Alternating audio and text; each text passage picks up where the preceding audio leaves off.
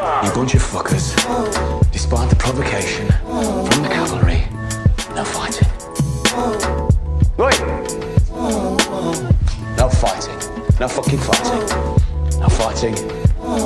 No fucking fighting! Hi, I'm Michael Morgan, and welcome to this week's episode of the Woldcast. This is a bit of a special edition. Not only are we joined as usual by my sister from another mister, G from Woe TV. What up, G? Hey, hey, what's going on? But we're also joined by the irrepressible Cal Cal Pacino. Ellenor, how you doing, my brother? I'm doing good, mate. Thank you, mate. Well, you know something. Let's address the the elephant in the room because there's obviously a reason why you're on the um, Wocast with myself and G hosting. Um, what's actually, uh, in your own words, what's the turn of events that mean you are keeping us company as opposed to keeping um, James Gallagher company uh, on this week's Bellator Dublin? Just an absolute nightmare, really, to be honest. Um, basically, me brain scans flagged up um, a couple of weeks ago, and SAFE MMA rang us and said there's something came up in your scans that um, the doctors or the neurologists are not happy with. They want you to get an assessment. Uh, so they told us to get an assessment. So I went to, I speak to Dan Hardy's manager, uh, Wad, and he put us in touch with a, a good neurologist. You know, one that's uh, worked with fighters before, one that's got a bit uh, like of reputation. He's worked with a few bit different people and helped out. Uh, so I, I got trains to London. I went to see him, and basically he told us this whole stuff about how my brain scans had changed so much in two years that it was really not looking great for my future at all, and basically just didn't want us to spar ever again. Wouldn't sign us off to be able to fight. Um, basically told us my career was over and that I had early starts of like um, brain illness and that there was loads of stuff going on. Oh, man. Um, he Oh, basically man. told us um, to retire. He said it. He said this. I even like I offered to pay. I said, can I just get a signature? I says like obviously my fight's in two weeks. I'm not going to take any, any more damage till then, and it's just a fight, and then I'm can be done. Then, if you need us to be, uh, just let us have this fight. And he says there's no doctor who'll look at that sheet and sign you off. Um, so basically, then and left it, uh, and I just had a whole deal trying to trying to find out what was what was going to happen, and then it was looking like it was getting closer and closer, and they were saying, "No, it doesn't look like your fight's going to happen." Um, basically, I got. I, I was I, all I had was a report from my scans in 2017 that was just what the doctor had written about the images, but I didn't have the images. I kept trying to get the images. Um, so I tried before I fought Nathan Greyson. I couldn't get them then, and then I tried obviously when this medical came about, and I couldn't get them. Um, someone tried to contact the people in AFC. I couldn't get any luck there. And then my friend who lives in South Africa actually was like pestering the lab like crazy. They were sending him on like wild goose chase, send someone else, and then someone else, and he just didn't let off. And then basically, eventually, he got in touch with some woman there who actually helped him out, and he got these images. Uh, he sent me the images over, and I sent them to SAFE MMA. And basically, what had happened was me, the doctor who originally did me tests in South Africa, had actually um, basically they'd, they'd either misinterpreted it or basically lied on my sheet. They said that I didn't have a gap in my brain and that I didn't have all these different spots, black spots on my brain from from damage or from whatever it was from. Um, when realistically, um, the scan images when I sent them off, it came back and showed that I actually did already have these. So that's why they've seen now that I can actually return to fighting. All I had before was the report, so they were seeing from the 2017 images till now, the images now show that you have a gap in your brain and damage, but the report says that you don't. So the report was completely wrong uh, to what the images shown. So getting the images back from Alistair Bishop in South Africa really con- like saved my career, essentially. So I have to say, um, I'm obviously no doctor, but I would have thought there is a element of negligence which has actually taken place there because not only had you been given wrong information in, in your words, you know, you've been lied to, but it actually has cost you a fight to a, well to the extent where you know you thought that your career was actually over. I mean, in terms of taking this forward, in terms of getting some kind of um, what's the word I'm looking for, some kind of justice. I mean, what's actually happening next?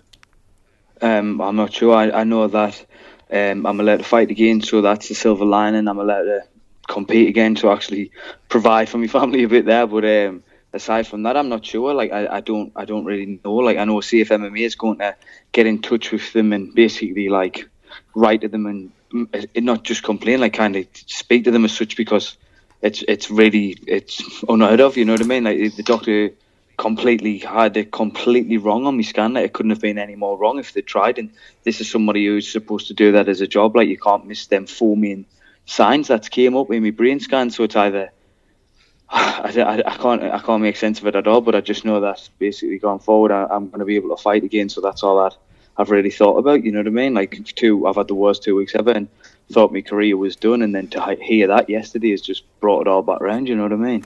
Wow. Well, that must have been a well, a complete free well, 180 considering where you were last week and uh, that must have actually topped off your weekend. I mean, speaking of weekend, um, gee, what's that? I, I, I, I rudely, rudely passed over uh, our usual greeting. I just wondered what you were up to over the weekend. I mean, obviously there were fights to behold, but what else were you uh, indulging in? The same stuff as usual. You know, my schoolwork and MMA. That's about it. UFC uh, Mexico City had my attention. You know, up until that main event, of course. If you guys caught it, kind of um, very anticlimactic.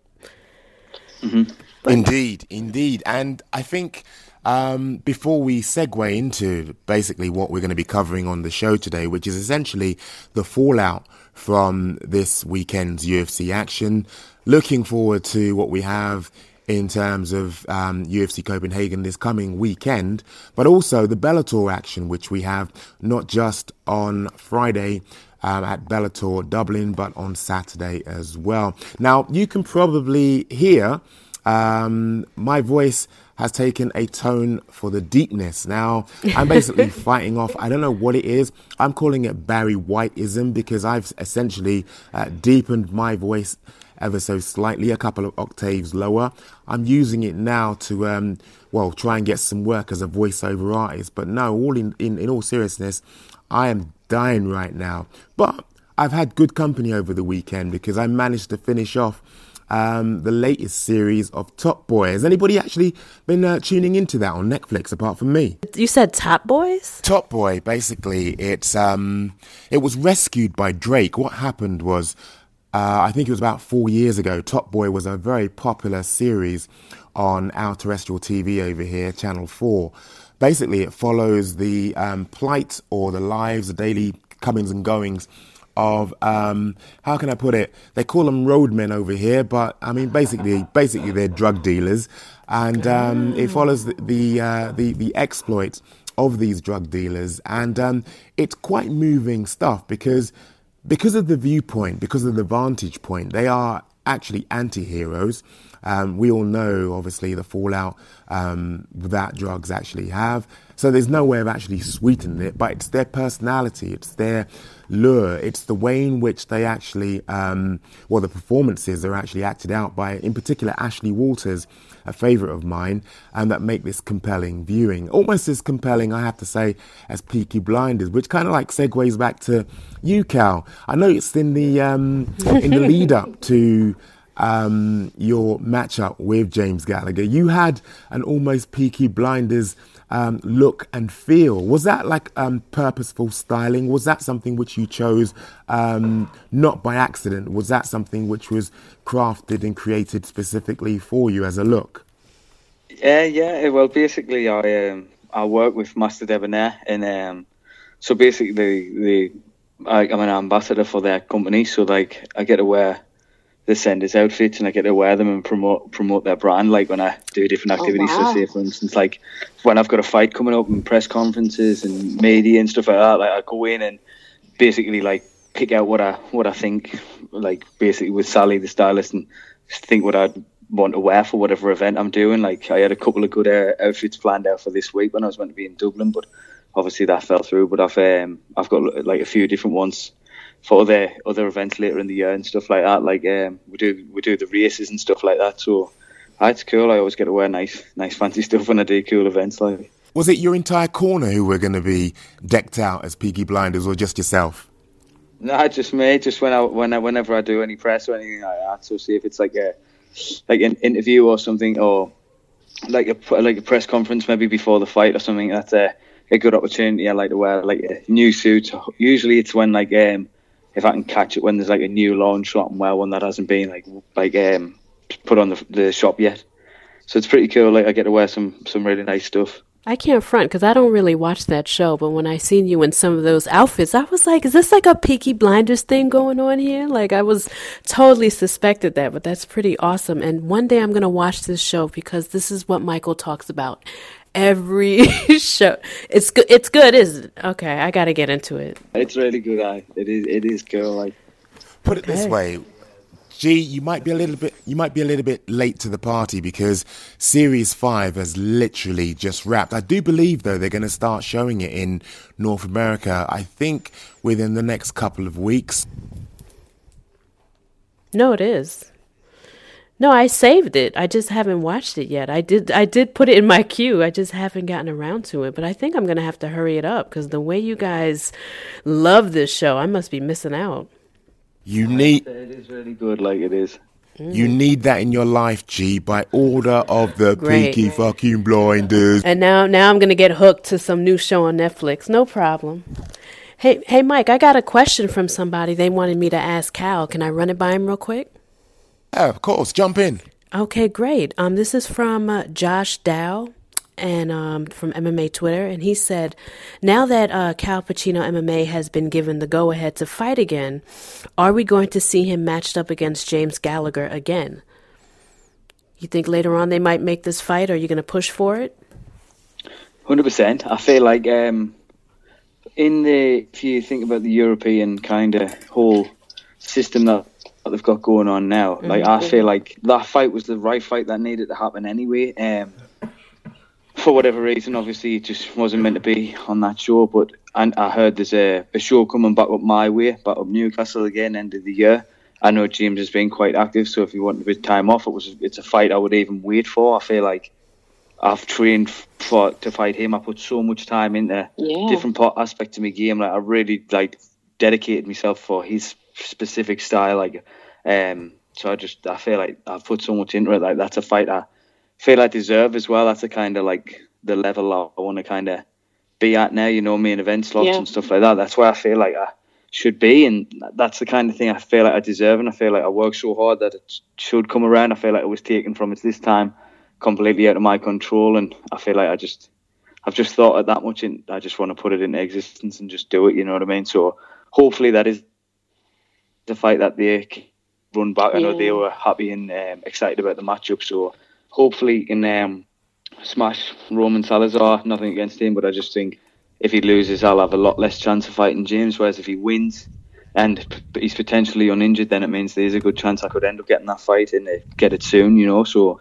I would, I would like him to get the win and then hopefully uh, run about with me. He said he would, and I, I, I don't know. I just feel like that's the one that I kind of I want to fight next. You know, I feel like that's the one that's going to benefit me career the most and have the most eyes on it. So I definitely want to run it back. Yeah. And I thi- speaking of running it back, um, Yair Rodriguez and Jeremy Stephens, that's definitely one which we're going to see run back after 15 seconds at UFC Fight Night 159.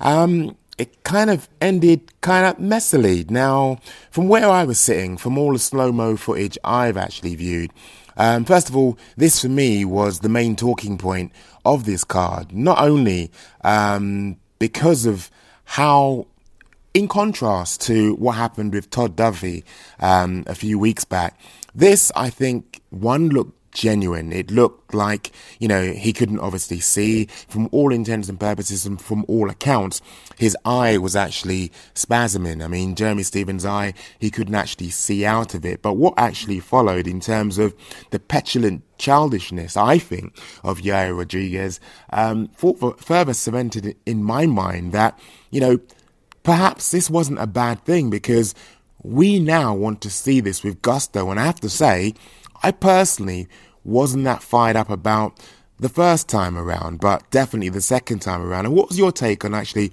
watching it, G? Um, I thought it was a legit, you know, eye poke. The guy, the poor guy couldn't open his eye even after five minutes of giving him a timeout. You know what I mean? To to get his, get himself together, and he just couldn't do it. It was involuntary. And um, from what I'm hearing is, you know, I, I read some articles and I watched some interviews. Yair doesn't seem to want to run it back. He says that he didn't want to take the fight in the first place and that Jeremy Stephens is lower ranked than him, so he's kind of turned off by doing a rematch. And he thinks that Jeremy should have fought through it.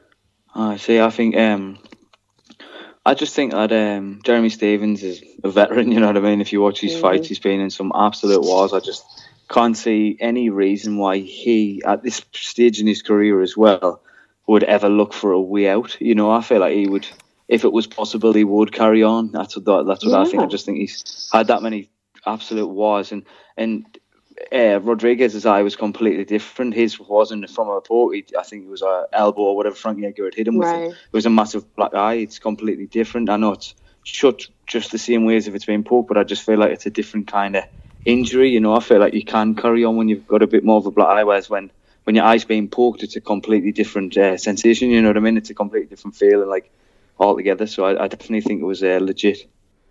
Yeah. Did you, did, Mike? Did you see all the conspiracy theories online about how he faked it and stuff? I wanted to rip my hair out. That's what I was gonna like move in terms of a question to to Cal because yeah, you're right, Gina. I I saw all of that, and for me, you're either a casual or You've never been poked in the eye whilst you're trying to actually put one foot in front of the other, let alone, you know, um, take on what, what effectively is quite a formidable opponent. I mean, park what I said earlier about him being a petulant child, that still stands. But, you know, you can't actually take away from Rodriguez's skill base. And I don't think, um, particularly, that you know it being from what it's been described as a pulsing of the eye and the eye was actually scratched. There's no way especially 15 seconds into the first round um, that fight would have stood a chance of being anything but unfair. There's no motive for him to do such a thing. He wasn't tired. He wasn't losing the fight. I mean we, we've discussed todd duffee before and we've discussed cheick Kongo,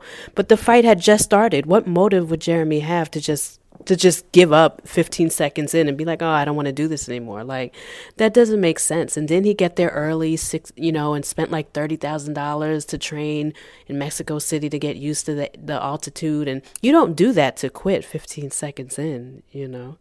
Exactly, time away from his family and stuff like that as well. It's like, yeah, you, you're not just gonna go there and quit. You know what I mean? That's it's ridiculous to think he would even do that. Hey, Mike, I got a question for you what makes you say that um, Yair, um, Yair was a like acting childish? Well, it's when um, Bisping went over to him to console him and say, "You know what? Um, let's all have a cool head about this. These things happen, quote unquote, in MMA. And the way that he just railed on him, almost as though he wanted to start a fight, first of all, with Bisping, was just such a petulant move. But not only that, from the footage I've seen um, of Yair Rodriguez and um, Jeremy Stephens squaring up in the hotel lobby, again that petulant child seemed to come out, albeit that um, it was Jeremy who actually, I think from the footage I saw, um, started pushing. But it just made me think, you know what, that whole Bisping and, the, well, the whole Bisping uh, scenario where, you know, he almost, as I say, wanted to um, start throwing hands with Bisping was laughable. And I, I, I thought he was coming off like a petulant child. Plus, what made me laugh the most, though, was Bisping, almost like, you know, big brothering him and still touching him on the shoulder when right. he quite clearly didn't want to be around him. It was almost as though, you know, when you got like a, a little brother and you're like, yeah, you know what? There's nothing you can do. You need to just relax, cool your cool your cool your backside right now because I will have the upper hand in this. I will punch a hole in your chest. I don't know where you think you are. It was almost as I say, as though he was kind of like sunning him. Yeah. Oh, he definitely did. 100%. You saw his coaches had to like bring him in and give him a hug. Like he, he he needed to be held, Mike. He needed a hug before he could do the interview. But yeah, I agree. I think he was acting like a child. And I don't like some of the comments that he made afterwards. He's alluding to Jeremy should have been able to fight. And the footage that you saw, Jeremy explained later that he pushed him because um, Yair walked up on him and was like, "You should have been able to fight through that," and kind of was contentious at that moment. And Jeremy was like, "This ain't this ain't an octagon. I'm just gonna come at you right now. Like, don't come at me like that when you know this ain't my fault. You know what I mean? Like, I think Yair's acting like a little bit of a diva because he is a huge star in Mexico. Like, people don't realize that he's huge in Mexico." So I he, feel like he's a bit of being ridiculous as well for just for just the way he acted there. Like he's the one who did the the foul play. You know what I mean? He's the one who poked him in the eye. You know what I mean? At the end of the day, it's ridiculous. Like yeah, like nobody really talks about it. Like you kind of put your finger in his eye, like you did it. You know, you, you know. But it, it was pretty. It's it was pretty anticlimactic and pretty uh, ridiculous. And then, of course, all the conspiracy theories had me reeling. But it's, I hope they run it back. I really do. They really need to. But, you know, sticking with the UFC, they're pitching up their tent this coming weekend in Copenhagen with a card that's actually headed up by Jack Hermansson and Jared Cannonier. Now, for me, there are a few talking points below the card, like way, way below the, the, the, the card. I'm looking forward, I have to say, um, to seeing uh, the debut of Jack Shore. Jack Shore has been on the um, radar of most people who do take in and purvey um, European MMA. I mean, Jack Shore coming in unbeaten at 11 and 0. I'm really looking forward to seeing how he comes in and uh, performs against Nohelin um, Hernandez because, for my money, I've not really seen um, Shore in any wars, so to speak. I haven't seen him really being battle tested. I've not really seen him um, being dragged into deep waters. I'm not saying he's been in easy fights, but those things which I've just spoken about, I've not seen him having to weather any particular difficulty to the level that I feel that may be at his doorstep when he actually goes into the UFC. How about you guys? Are there any um, runners and riders, as it were, that you're looking forward to um, before we get to the main event? Gunnar Nelson. Yeah. Gunnar Nelson. Gunnar Nelson. I, I, I'm a fan of Gunnar Nelson. I like I like the way he fights. I think um, that's a fight I'm looking forward to. I want to see him hopefully uh, get get back to winning ways. You know, I think I think that's an interesting fight for sure. Um, the main event as well. I think the main event's cool. You know, um, but definitely Jack Shore's an interesting one for sure as well. Um, I'm interested to see how he how he does in the UFC, like for sure. Um, but yeah, who who else is on the bill? From a European perspective, um, well, I, would say from a UK perspective, you've got John Phillips who's taking on Alan um, Amedovski. And um, I'm looking forward, I mean, again, from a European perspective, see, to seeing Bahadurzada, Saia the Killer. I think he should bring back that nickname. But for me, the one which I really do feel will be fireworks. And that's Mark Diakiese taking on Lando Vannata. Now yeah. we know we know that this is this this this is going to be a difficult fight for Mark, but it's in his element. This is going to be a stand-up war. Both have a stand-up style, that um, come forward style both basically are going to keep it on the feet. And I really do feel this might be an opportunity for Mark Diakiese to solidify in people's minds that, you know, he's not a flash in the pan. Yeah.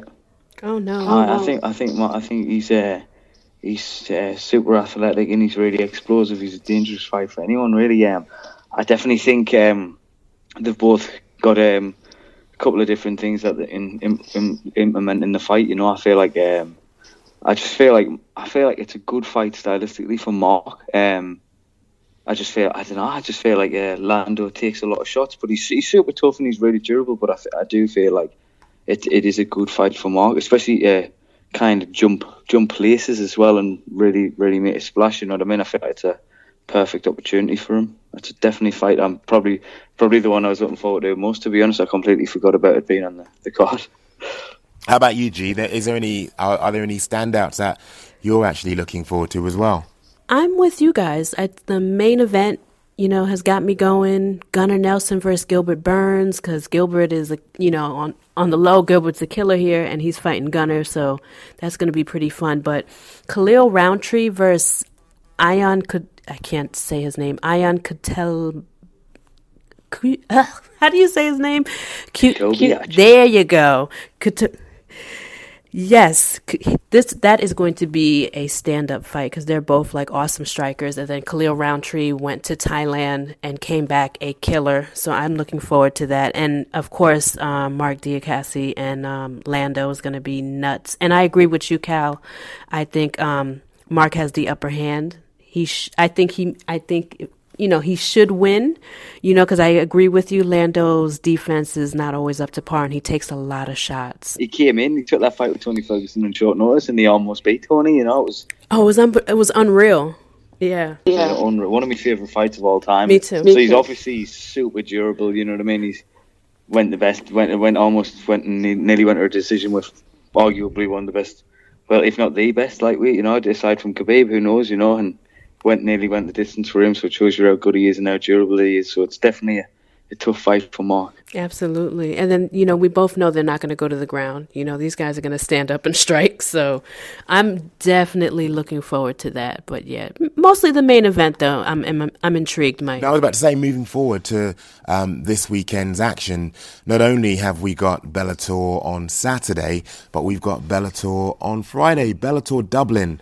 Um, again, as, as I mentioned, Cal, is this kind of like um, a sort of a difficult one to watch for you, considering you know you being in the main event, considering what you've been through, and considering you know really and truly, I've got it firmly fixed in my mind, and I think I mentioned to you the last time we spoke. I think that you would have actually presented uh, James Gallagher with his hardest opponent to date. Yeah, um, it's one of them things. It's a bit like I definitely to, it's a struggle to watch it. Like I'm supposed to be out in Dublin, um, but I, I don't even know if I'm going to be able to get there now. Um, so either way, I'll be I'll be trying to tune in and watch it though. But it's a it is a bit of, of a sour one considering like how much I put it into it. You know, I've got myself the best shape I've ever been in, and it's just how it is. I've got so, so many people coming as well. Like that's a, another sickener. You know, like a lot of people put a lot of time in, took all these stuff like that to come and see. So it's definitely sour, but it just it just motivates us even more. You know, there's two ways I would deal with it. I would either just let it consume us, or I would just really use it as fuel and just really to get back to work and just really push and try and try and get the best, get this fight back or get the best available one possible. You know, so I'm just going to watch it and just use it, use it to motivate us even more and get back to them kind of, them kind of stages. You know. And in watching it, um, you know, just before, you know, we give G a chance to kind of like break down what exactly she's looking forward to, you're obviously in uh, a, a, a better vantage point now. You're probably going to be, I take it, in front of a 50 inch TV watching this. But um, on the actual preliminary cards, were there any uh, matchups that you'd be trying to sneak a peek if you were actually, you know, still at the hotel, I take it, getting ready to move to the arena? Were there any uh, matchups where you thought, yeah, I want to take a sneaky look at that one? Yeah, definitely, hundred percent. Um, I'm really interested in watching Jake Hadley and Blaine O'Driscoll. I think that's going to be a, a, a really, really good fight. Actually, I'm looking forward to that one a lot. Um, Dominic Wooding and Malambo, that'll be a great fight. I'd definitely uh, be watching that one. Um, Just on that, I, I'm just intrigued just to, to get your take on this. Um, Dominic Wooding, um, his sparring partner, um, Nathan Greyson, was uh, sadly cut from um, the Bellator roster. You obviously faced him previously. What were your What were your thoughts on that? Having faced him, you know what he's capable of. You know his caliber. You know his potential. What was your actual thoughts on him actually being cut? Um, it's sad. Um, I, I really, um, I hold him in like a high, high place. You know, I think he's an awesome fighter, and I feel like it's a shame. I feel like, um, obviously with our fight, I feel like obviously he showed showed how dangerous he can be. You know, he kicked my head in for a good few minutes. You know, and then um, aside from that, like I feel like he see him see him when he fought Marambo. You know, I feel like he got off to a bit of like a, a decent start. He nearly had him in a guillotine. Um, I thought he was looking really well, and then he was hitting some lovely doubles. You know, like Matthews esque double leg at one point. He looked awesome then. Got caught in a choke. You know, it happens. I just feel like he hit a just an unlucky stint. It, it happens. You know, it's fighting, and I just feel like it's a shame. But I feel like if he was to get back in, I feel like he'd be an absolute monster. I feel like he, he could easily get back to wherever he wanted to do. You know, if if he just get some more fighting, definitely, I feel like he just needs to overcome that little little losing stint that he's on. But I definitely see him as a tough fight, and I feel he's a tough fight for anyone in this division. Um, same as same as Dominic. Dominic's really good. You know, like uh, flashy flashy striker. Uh, I like to watch watch his fights as well. I feel like he's got a tough tough fight in his hands when he fights Frans Mlambo. Um, Franz fought uh, one of my training partners a long time ago, so he's like I, I like I've knew who he was for a while, you know. So I, I rate him as well. So it's it's definitely a fight that I'm super looking forward to. But um, I, to answer your question, I, I don't really know. Um, I, I think I've answered it. Have I? yeah, yeah, I, I feel so. I just got lost in the, the styles, and I was thinking about the fights and stuff. I, I'm intrigued though by what you said there. I mean, you, you talked almost um, what's the word I'm looking for with with utmost respect when you were talking about Dominic Wooding. I know it's your way. I know it's the way that you actually uh, your persona um, you exude respect. But um, it strikes me though this particular matchup, Frans Mlambo versus Dominic Wooding, um, there may be another reason why you're keeping a close eye on that. Because if you don't mind me saying, the winner of this matchup would make a very suitable candidate for your return to the Bellator cage. Mm-hmm. Mm-hmm, definitely, super, super aggressive styles, both of them. You know, it's uh, either one of them. Either one of them's a tough fight. You know, um, but as I say, as I've said many times before in the past, like that's the only fights I ever want to be involved in. You know, if it's James next, if it's whoever, I don't really care. I just, I just want big fights.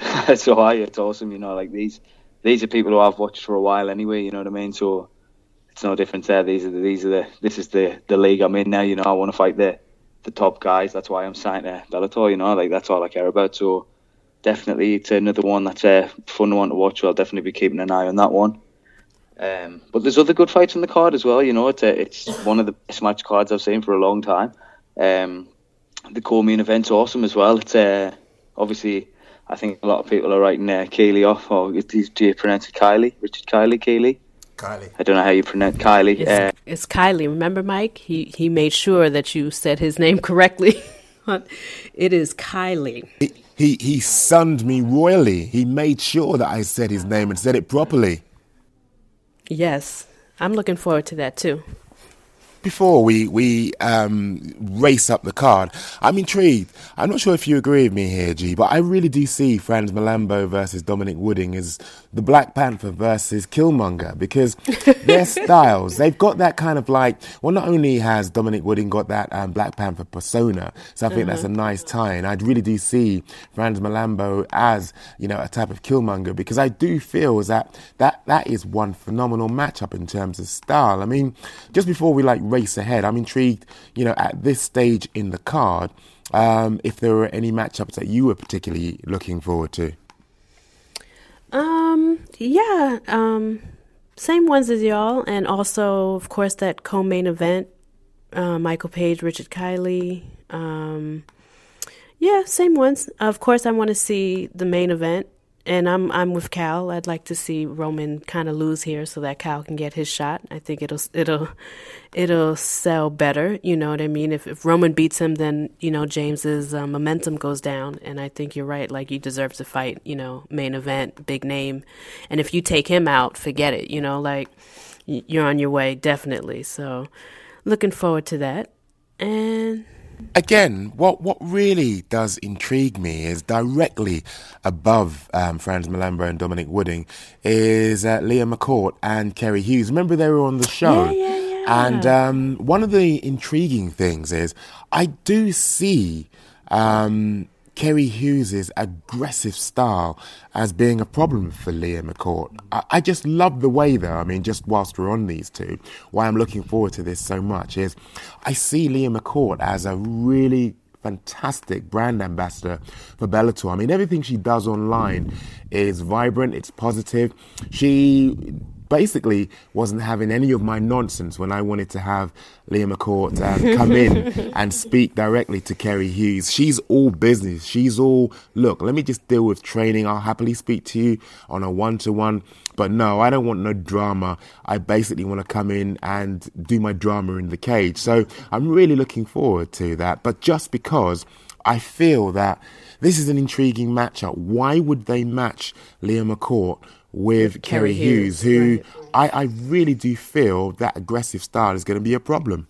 I agree. I think um, I think her hands are going to be too much for her, and um, and then she was just so quietly confident when when you interviewed her, Mike. You know, like that no nonsense that she's just going to go in there and upset the party. You know, like I don't know. I think she's the dark horse, and I agree with you. I think Kerry Hughes is going to be a little too much for Leah. I also see Will Fury is also fighting. I remember him from that interview with Fabian Edwards as well. That should be pretty cool. Another one, another one who sunned me and, and, and told me how to pronounce his name. His name is not Yes. Will Fleury, it's Will fucking Fleury. No, but you know, these fighters that talk like this on the show, I now instantly look out for them when I watch Bellator because I remember, you know, and Richard Kiley and Will fucking Fleury is one of them. Hopefully, we'll get that fight with Fabian one day because I definitely think Fabian will kick his ass. So we'll, we'll, we'll. I'll keep, I'll put, keep my fingers crossed. You know, I, I really do feel flying under the radar only because there's been no build up, there's been no hype, there's been no shit talk, and that is Ryan Scope versus Peter Queally. I really do feel. Is he going by Big Baby these names, Ryan Scope? But I really do feel Big Baby um, will be a problem for Peter Queally. I mean, look what he did in his last outing. Yeah.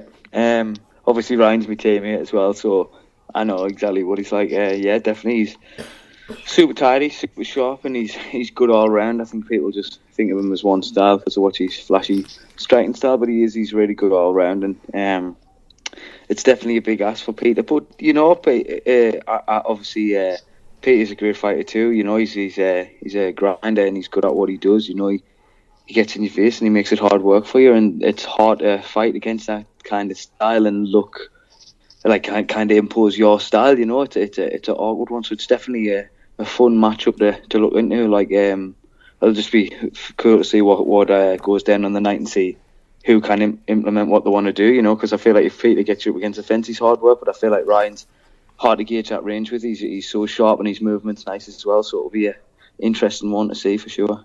And he's so unassuming. I remember the first time when I met him, must have been about eight years ago. We went out on a shopping trip. Basically, um, I was doing a little behind the scenes um, documentary for a smaller promotion called Made for the Cage, and he was featured on that. Anyway, cut long story short, I thought this guy he can't fight. He must be some kind of supermodel who's moonlighting and just trying to make a few shekels for himself. Because, you know, obviously as a heterosexual man, I have to say this, man is pretty good looking and he shouldn't be fighting. But you see, that's what's so unassuming about him. I mean, really and truly, looks are deceiving because he is aggressive once he starts, well, when he basically steps in that cage, it's like zero to 60 real quick. Definitely, he's a, he's a really good fighter. Definitely a good talent for sure. So we're on to the co-main event now. Michael Venom Page and Richard Kiley. I mean, okay, we touched on it earlier, but you know, just just I'm playing devil's advocate here. Richard Kiley, he does talk a good game. Do we feel collectively that Richard Kiley may have bitten off a little bit more than he can chew? I definitely think it's a super, it's a super tough fight for him, you know. But the more I think about it, like I, I always like to vote, like root for the underdog. You know, I feel like a lot of the time it's me in that position. People are always saying that I'm going to lose, and I feel like it, being in that position gives you a certain kind of confidence. And I feel like he's got nothing to lose at all. Like, yeah, I guess like obviously it's in his, it's in Ireland, you know, and there's a lot there. But aside from that, realistically, like it's it's a it's a lot of pressure on Michael Venom Page. You know, I feel like uh, especially coming off a a, a loss like his last one. You know, I'm not saying obviously it's going to be this way, but a lot of the time you can you can get knocked out and jump straight back into camp and then be taking shots again, and then you come back and you you know you don't not taking a shot as well, or you lose your confidence or whatever. You know, anything can happen, and especially with them little gloves on. And the thing about uh, Richard is he's obviously going to be game he's going to try and put one on him. You know, so who knows? Like. Uh, stranger things have happened. You know, he could definitely uh, land a shot and come away with something. Like I'm not putting any eggs in any basket. You know, I'm just I'm just trying to look at it for what it is, and I feel like yeah, there's going to be loads of pressure on my oven and Page for sure.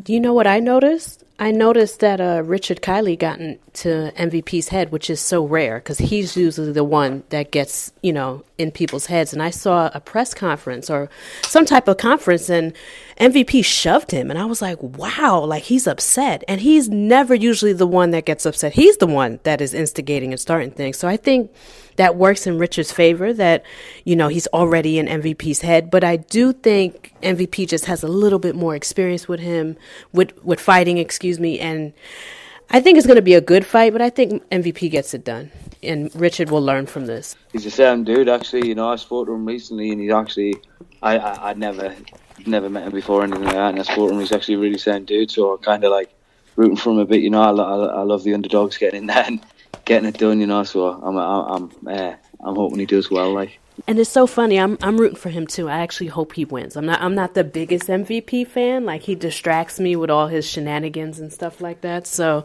and I think he's a bit cocky. I mean, I enjoy watching him fight, but I do hope Richard pulls up the upset. That would be so much fun. You know, that'd be so crazy. you know, I'm going to throw this out there just as a, a, a wild card, and that is, you know yourself, G. When Richard was on the show, he put something to us which I hadn't actually considered before. He's fighting a world champion kickboxer in Michael Venom Page, mm-hmm. but Richard is also a champion kickboxer himself. So you can't really look at his three and one MMA record because this will be contested on the feet.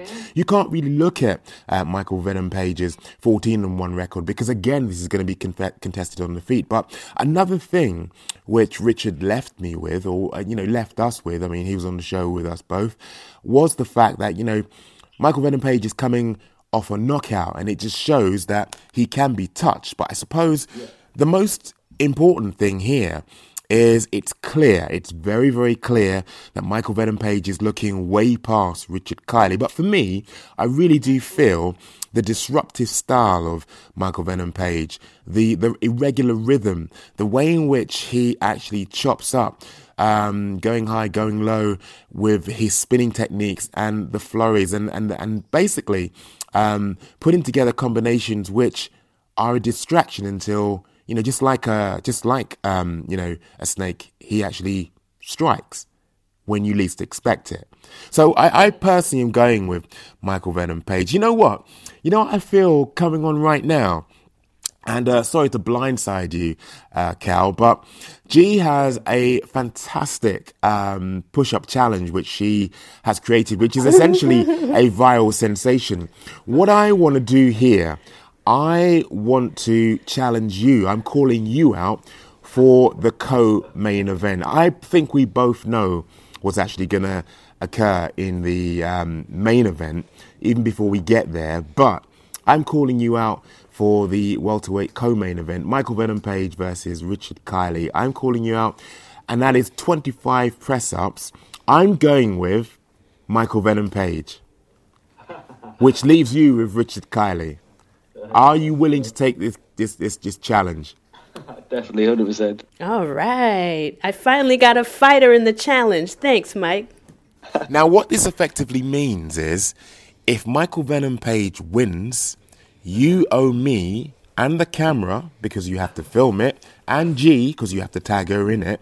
You owe us all twenty-five press ups. If Michael Venom Page loses I owe you 25 press ups. So, just for the purposes of the tape, just for clarity, just to ensure that everybody listening to this podcast, you are happy to take those odds and to take that challenge. Hundred percent. Well, it should there should be a clause in it because obviously Michael Venom Page is a heavy favourite, so it should be if if Richard does pull it off, you should you should have to do a double or something like that. That's the way it should work. Ah, okay, okay, all right. Well, we'll put it this way put it this way I am happy with those odds, and that is if Richard Kiley does actually put it off, I will do 50, 50, name Woo! them again, 50 push ups, yeah? Get them shoulders warmed up. so you're, you're, you're effectively closing the, the show with me now, um, Cal.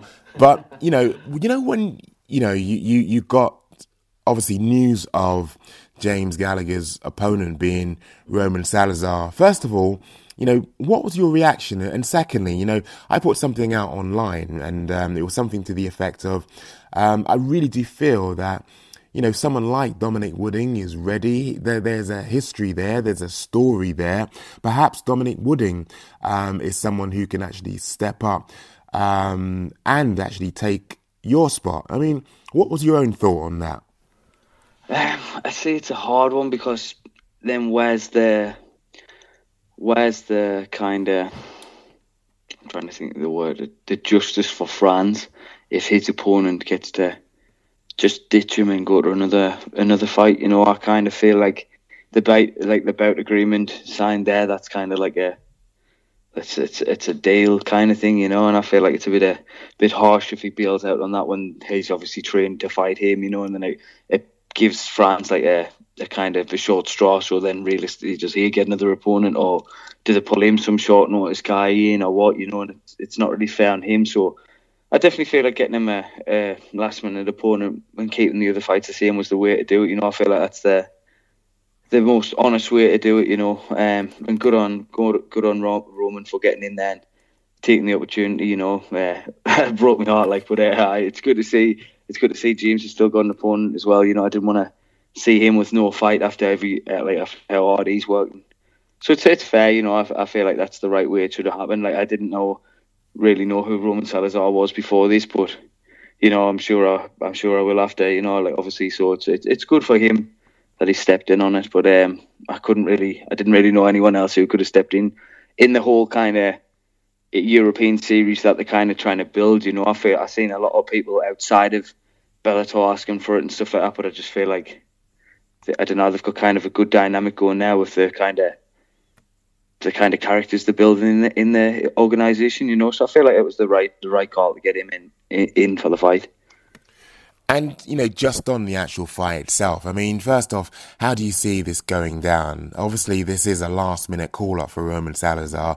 Obviously, you know, James um, being the headliner, being the the favorite, is um, obviously um, in a position where he wasn't going to take anything which was um, going to be too testing. Let's let's you know be perfectly clear and honest about this. But you know, how do you see this playing out? Ah, see, I haven't really watched a great deal of that Roman Salazar's fight. I've seen his record and I checked him out a bit, and maybe I watched. I think maybe I watched one of his fights, and he looks all right. You know, I feel like, but it, I don't know if he's going to be anywhere near fight ready or anything like that. Like I've seen on his on on one of his profiles that he says that he steers ready or something like that, and he, he looks like he's in decent shape. I feel like he's got quite a maybe quite a big cut on his hands as well to, to kind of get down to the weight ready. I know it's a catch weight at 140, but I still think he looks like he's got a lot of cut. Uh, maybe that'll play a, fa- a, factor in it, but I think he'll probably come out and you know he's, he's tested, he's fought in the UFC and stuff like that, so maybe he'll come out and he'll be maybe awkward at first until the until he starts to slow perhaps, and then I feel like James will probably maybe submit him. You know, um, I think that's the the kind of outcome I'm hoping for. But who knows? You know, I, I, I, he could turn up and try and really really take his chance. You know, and really really go for it and try and put it on James and try and go out swinging. You know, so. Could be interesting for sure, but I, I, do see it going the way I think most people think it'll go, and I, I think James will, will probably submit him in the second round. And you know, just before we wrap up, I was intrigued, you know, obviously, um, your career in Bellator, in your mind's eye, you have you've obviously mapped that out, and in particular for the end of the year. Now, there's a show, um, obviously being put together for November do you feel that you know that's a card that you'd be particular or particularly interested in considering you know how fight ready you are at the moment considering you know the the, the, the botched way in which you know your results were actually presented and put together and actually displayed? Yeah it's an it's an option. I've been asked for it anyway. Um i've got a few different grappling events coming up um just before that so i'm not really sure if if that's going to be an option you know. Um I'm just going to wait and see see what the date of it exactly is and and see what they're offering and stuff like that, you know. And if it's doable, I'll do it. But um, preferably, if I had the chance, I would like to be uh, maybe December would be a better time for me to fight, if that was an option, you know. But um, I'll just see what they offer, you know, see what they come back with, and see see once this weekend's out the way and see where I'm at exactly, you know, and see what the uh, the results are and see who the kind of maybe what thinking about, you know, matchup wise and stuff like that. And hopefully it is for December that'll work better for me. But uh, time will tell, you know. Um, see see what gets offered, I guess. Nice. You know, I, I, just wanted to double back to what we were talking about earlier about Peaky Blinders. So I take it you're a big fan of the show, right? Yeah, for sure. Yeah, I was. Um, I only started watching it about was it about a year ago, or maybe maybe even less than that, and because everyone, all I would ever see on f- Facebook, social media, and stuff was people banging on about it all the time, and I hate watching a show uh, at the present time when everyone else is watching it because Yeah. of the spoilers. Like, so I literally just blanked it off for ages, and then I just watched it, like binge watched it all the way through, you know, and I've just finished the. Like I know this season's on now. We've just finished that season there, so uh, I am I'm a fan of it for sure. I I, I enjoy it. Like I like the uh, the Gypsy fellas. I think they're pretty sick. You see, uh, just like yourself, I, I really don't run with the crowd. So as soon as you know the whole melee died down, it must have been about two months ago, no, three months ago, that I started to just watch it on Netflix, and I was hooked. It is absolutely incredible. Cillian Murphy, I mean, really and truly, what a well drawn character um, Tommy Shelby is. I mean, just on that. Do you think there are any particular characters in the in the in the story that you identify with? If you were to be a Shelby, which which Shelby will you be? Oh, let's not just leave it at the Shelbys. I mean, would you would you be would you be more um, would you be one of the Italian mobsters or would you be one of um, Alfie Solomons' men? I mean, just just just just run us through who you would be. All right. Shifty, uh, Aberama Gold fellas, mate. I reckon I'd be with them gypsy squad, like. Oh wow! Well, you know, no no spoilers. He he actually uh, met an unfortunate end. But um, are you sure you want to you, you want to cut sh- cut short your your your role? I mean, really and truly, I would have thought you'd been going for longevity. I, I, I, would, I would love to be one of the the Peaky Blinders squad, but I was uh, I just feel like that lifestyle, the with the gypsies traveling different places and, and riding horses and shit. I think I feel like that's more more the kind of dream dream for me. Like I think that's the ones I'd be with, like when having like little daft scraps in the barn and stuff like that. You know, you know something. I I if I was um, cast in there, I I don't think I would be with the Shelbys because I, I I just can't help but feel that that's not going to end well. I think I'll be a Billy Boy to be honest with you. At least you can like duck out. I don't think they're going to wipe out the entire Billy Boys, but obviously, um, I, I really do feel there is going to be um, gloves off once um, their truce actually, um, when they make truces, and when they make a truce, it's never long lived anyway. I, but you know, if, if it were me, I, I would rather be, you know, one of the flipping Billy Boys instead of a, you know, uh, one of the Shelbys because, you know, they seem to be meeting um, untimely ends. Aye. I hope Arthur uh, dusts that Billy Boy. Like I cannot stand him. Like It just shows you though the power of the actual um, characters and, and in particular the actors because the guy that plays um, Walter Mosley, he is one of the creepiest individuals I've ever seen on screen. But hearing him talk away from the screen, because I watched like or listened to other podcasts. Um, one being I do I do recommend it. It's called um, Obsessed with Peaky Blinders where they have guests um, from the show. One of them being um, the, the chap that plays Walter Mosley, and he is such a charming, engaging individual. He's a hundred miles away from the character that he plays, Walter Mosley, but you know, well acted. The cinematography is fantastic. The photography is amazing. I really can't recommend Peaky Blinders enough, to be honest with you. definitely see him. I think it's a it's an awesome show, awesome story. You know what I mean? I think I, I do think it's a one of the best TV series I've seen. To be honest. Indeed, indeed. So, what does the rest of the week actually hold for you? I take it that um, you're not on, um, you know, celebrity uh, or guest fighter duties over in Dublin. They're not flying you over for that, no? Um, but yeah, I was meant to be over today, but um, I've got a lot going on. My mum's just been t- took into intensive care again, no. so I'm just kind of staying at home, uh, dealing with that. But um, I was going to try and get a last minute flight out, uh, but all this Thomas Cook, Thomas Cook thing that's going on is um, changed the prices of the flights by a ridiculous amount. So Oh, it's like triple the price. Are Yeah, so it's serious? like ridiculous. Uh huh. So I'm just going to try and get a cheap flight, maybe go out, go out there fight there perhaps. But it it all depends on the the um the the flight situation, I guess. Wow. I mean, this whole Thomas Cook fiasco. I mean, not only are, you know, over 9,000 people going to lose their jobs, not only are you looking at people, I mean, being forced, repatriated back to the UK because you know, they, they can't guarantee them a flight out there. But, you know, you're looking at the destruction and the breaking up and the dissolving of, you know, an institution of this country that's been going like basically, you know, close to 100 years. Yeah, it's crazy, man. It, it is. It's uh, it's absolutely wild, like. Man, but there you go. I, I, don't know if I don't know if, if you agree with this, but you know the demise now of um, Thomas Cook's just seems to be a sign of the times because I, I, I, obviously you know you're way younger than me, but I'm sure you remember the days of Woolworth, right? Yeah, yeah, of course, yeah, Sunderland all the way. Uh-huh. And there you go, a, a, a, a I would say an institution. I would say mm-hmm. um, is no more. And yeah, it just seems to be happening over and over again. The old guard, the old institutions, the old brands that you and I grew up with just seem to be being rubbed out. Yeah, it's like they can't compete. It's, it's crazy. Like, well, it just it, it, it, just shows you really that the power of the internet, the reach of the internet, it actually drives costs down, and it makes.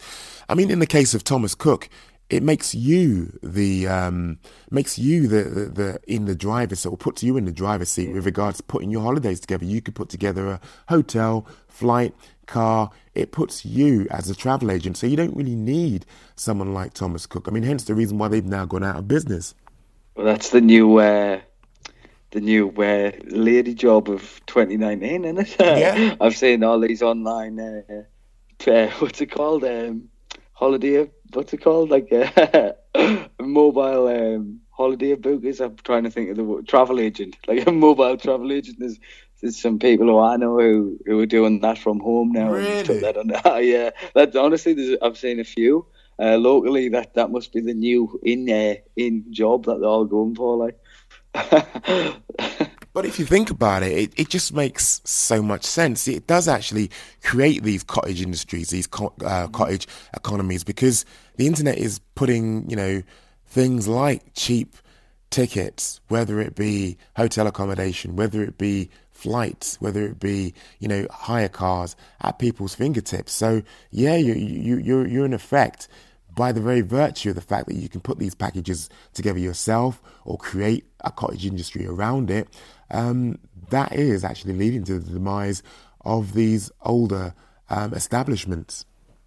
Yeah, definitely, hundred percent. It's um, it's a good thing and a, and a bad thing, really, isn't it? It's a bit, bit of a nightmare for the the old industries and stuff like that. Like the, as you say, the old, uh, like the Thomas Cooks and stuff like that. But at the same time, for the for the customer, I guess it's much better. Obviously, you've got your own free range and you're going to save money. So I guess it's it's a pros and cons, isn't it, of the whole thing?